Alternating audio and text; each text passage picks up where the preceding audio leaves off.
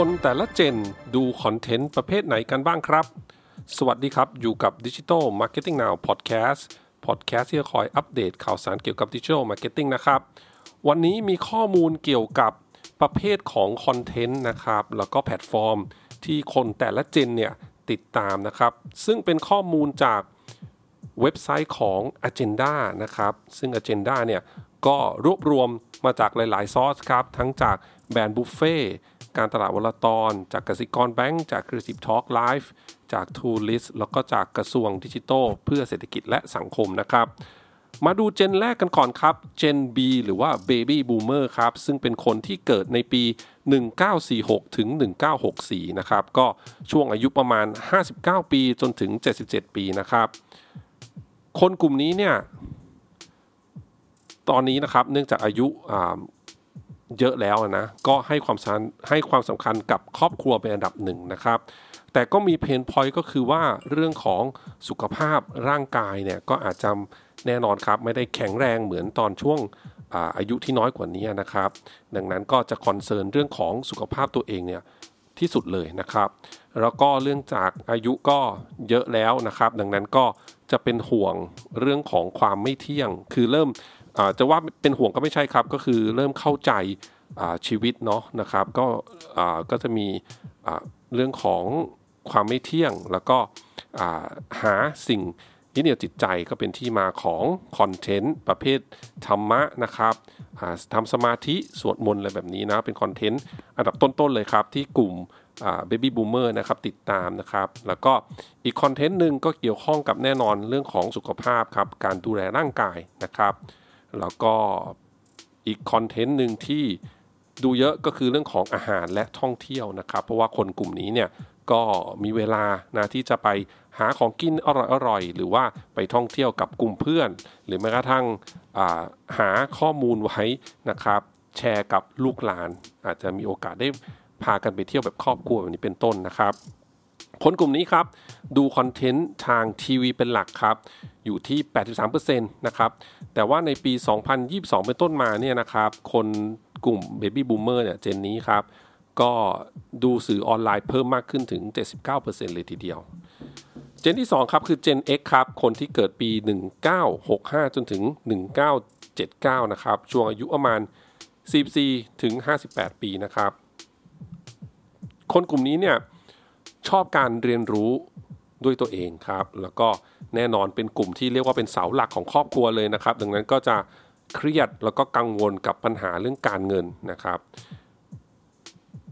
คอนเทนต์ที่คนกลุ่มนี้จะดูเยอะแน่นอนก็ต้องเกี่ยวกับการเงินการลงทุนนะครับ แล้วก็คอนเทนต์ที่เกี่ยวข้องกับการพัฒนาตัวเอง พัฒนาทักษะตัวเองนะให้ยัง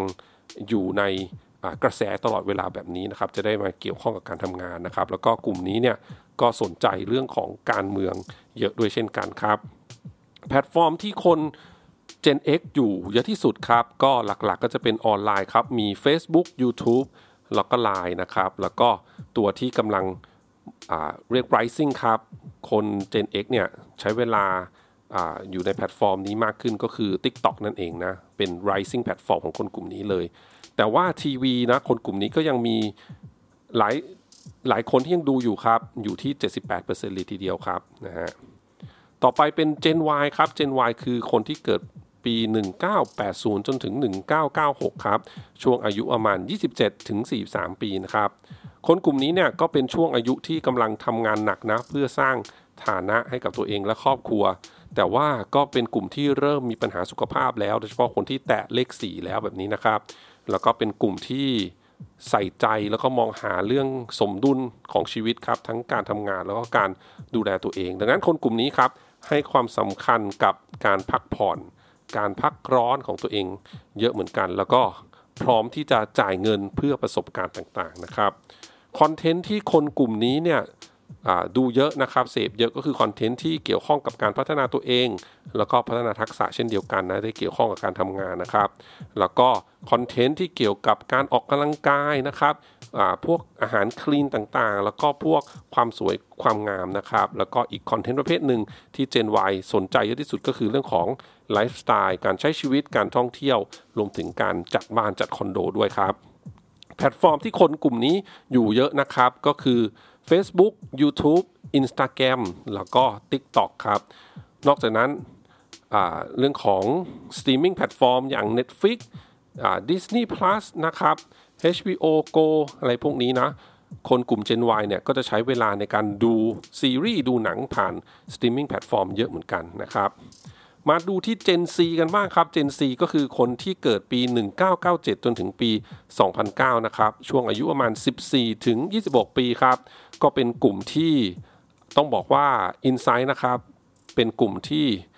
หางานทำเงินหาทางทำเงินนะ ตั้งแต่ตัวเองเนี่ยยังอายุน้อยๆประมาณเท่านี้อยู่นะก็เนี่ยแหละครับ เรื่องของสื่อออนไลน์เรื่องของการเพิ่มทักษะตัวเองนะฮะปัจจุบันเนี่ยก็เข้าถึงได้ง่าย แล้วก็เยอะมากๆเลยนะครับ ก็ทำให้คนกลุ่มนี้เนี่ย หาทางว่าทำยังไงที่จะสร้างรายได้ให้กับตัวเองตั้งแต่ตัวเองยังอายุน้อยๆอยู่นะครับ เป็นห่วงภาพลักษณ์ของตัวเองบนโลกออนไลน์ด้วยก็เป็นกลุ่มที่ใส่ใจว่าไอดีนิตี้ของตัวเองบนสื่อออนไลน์จะเป็นยังไงนะครับ แล้วก็อีก insight หนึ่งเขาบอก Gen นี้เป็น Gen แห่งความหวังครับกล้าคิดแล้วก็กล้าแสดงออกด้วยนะครับฉะนั้นคอนเทนต์ที่คนกลุ่มนี้จะดูเยอะก็คือคอนเทนต์ประเภทพัฒนาตัวเองคอนเทนต์ที่เกี่ยวข้องกับการท่องเที่ยวที่ทำเงินได้นะก็อาจจะอยากเป็น content creator สายท่องเที่ยวอะไรแบบนี้ครับรีวิวต่างๆนะครับแล้วก็คอนเทนต์ภาษาต่างประเทศด้วย ต้องบอกว่า Gen Z เนี่ยเติบโตกับการเป็น global citizen ครับนะฮะภาษาเนี่ยไม่ใช่กำแพงหลักละสามารถเรียนรู้ภาษาใหม่ๆ ภาษาต่างประเทศได้ในสื่อออนไลน์มากมายเลยทีเดียวครับ 76%ของกลุ่มนี้ครับ ใช้เวลาอยู่บน TikTok ครับ อีก 87%เนี่ยอยู่บน Instagram แล้วก็เยอะที่สุด 94%นะครับใช้เวลาอยู่บน YouTube นะครับ มาดูเจนสุดท้ายครับที่ยังอยู่ในแผนผังนะเจนต่างๆที่เกิดขึ้นที่มีปัจจุบันในโลกนี้ครับ ก็คือเจนอัลฟาครับหรือว่าเจน A ครับ Gen Alpha เนี่ยก็คือคนที่เกิดตั้งแต่ปี 2010 จนถึงปีปัจจุบันเลยครับ 2023 นะครับ ก็อายุตั้งแต่แน่นอนฮะหนึ่งเดือนอะไรแบบนี้จนถึง 13 ปีนะครับ คนกลุ่มนี้เนี่ยเรียกได้ว่าเป็น digital native เต็มตัว เพราะว่าเกิดมาพร้อมกับเทคโนโลยีครับ กลุ่ม Gen C เนี่ยเรียนรู้ในการใช้สื่อดิจิตอลเนี่ยไวมากๆเลยนะครับ รักอิสระเรียนรู้เร็วแล้วก็ชอบความท้าทาย รวมถึงเป็นเจนที่เติบโตเกี่ยวกับกระแสเรื่องของเปิดรับความหลากหลายต่างๆครับก็เจนนี้จะเป็นเจนที่ใส่ใจกับเรื่องนี้มากๆเลยนะครับดังนั้นคอนเทนต์ในเจนนี้ครับเนื่องจากก็ยังเป็นยังเป็นเยาวชนเนาะยังเป็นเด็กอยู่ครับสนใจเรื่องเกี่ยวกับคอนเทนต์ที่ตลกครับพวกมีม หรือพวกละครที่เด็กๆดูกันนะ ซีรีส์ที่เด็กดูกันแบบนี้ครับ แล้วก็แน่นอนฮะเป็นเจนที่สนใจเรื่องของเกม เรื่องของการดูคนแคสเกมต่างๆนะครับ รวมถึงอีกคอนเทนต์หนึ่งที่กลุ่ม Gen A เนี่ยชอบมากๆ ก็คือคอนเทนต์พวก Unboxing ของเล่นต่างๆครับ เราก็น่าจะเคยได้ยินได้ฟังกันบ้างนะ ก็จะมียูทูบเบอร์ในต่างประเทศหลายๆคนครับ ที่เป็นสาย Unboxing รีวิวของเล่นเนาะมีคนติดตามเป็นหลักล้านเลยทีเดียวครับ แพลตฟอร์มที่คนกลุ่มนี้อยู่ครับ ก็จะมีตั้งแต่ YouTube Kids นะครับ TikTok อ่าก็จริง ๆ แล้วเนี่ย TikTok แนะนำนะว่าถ้าอายุต่ำกว่า 15 ปีเนี่ยไม่ควรดูนะครับ แต่ก็แน่นอนแหละก็จะมี Gen นี้หลาย ๆ น้องๆ เด็ก ๆ หลาย ๆ คนที่ดู TikTok นะครับ แล้วก็อีกแพลตฟอร์มหนึ่งที่ Gen Alpha อยู่เยอะก็คือ Roblox ครับ Roblox มันก็คือเกมนั่นแหละนะ เป็นเกมที่สามารถเข้าไปแล้วก็มี challenge ต่างๆ เข้าไปได้หลากหลายเขาเรียกหลากหลาย ฉากหลากหลายเกมที่เป็น mini game ข้างในนะก็มีเกมย่อยๆต่างๆ ให้เล่นกัน รวมถึงเป็นการพบปะเจอกับเพื่อนๆไม่ว่าจะเป็นเพื่อนจากโรงเรียนนะที่นัดกันเข้า Roblox หรือว่าเพื่อนจากทั่วโลกแบบนี้ครับนะฮะนี่ก็เป็นแพลตฟอร์มที่ Gen Alpha เนี่ยใช้เวลาอยู่เยอะที่สุดนะครับก็นี้เป็นข้อมูลเกี่ยวกับ generation ต่างๆนะ insight คร่าวๆ แล้วก็คอนเทนต์ประเภทไหนที่คนเจนนี้ คนแต่ละเจนดูการรวมถึงแพลตฟอร์มไหนที่คนเจนเหล่านี้นะครับอยู่กันเนาะอันนี้ต้องบอกว่าเป็นข้อมูลที่สำคัญเลยแหละ ถ้าเราต้องการจะวางแผนมีเดียครับ โดยเฉพาะดิจิทัลมีเดียนะครับ ตอนนี้นะครับทาง Digital Marketing Now เนี่ยก็กำลังจะวางแผนเปิดคลาสใหม่นะครับที่ จริง ๆ เป็นคลาสเดิมที่มาปรับใหม่แล้วแหละนั่นก็คือเรื่องของ Digital Media Planning แต่ครั้งนี้เพิ่มเรื่องของการใช้ Chat GPT เข้าไปด้วยนะครับ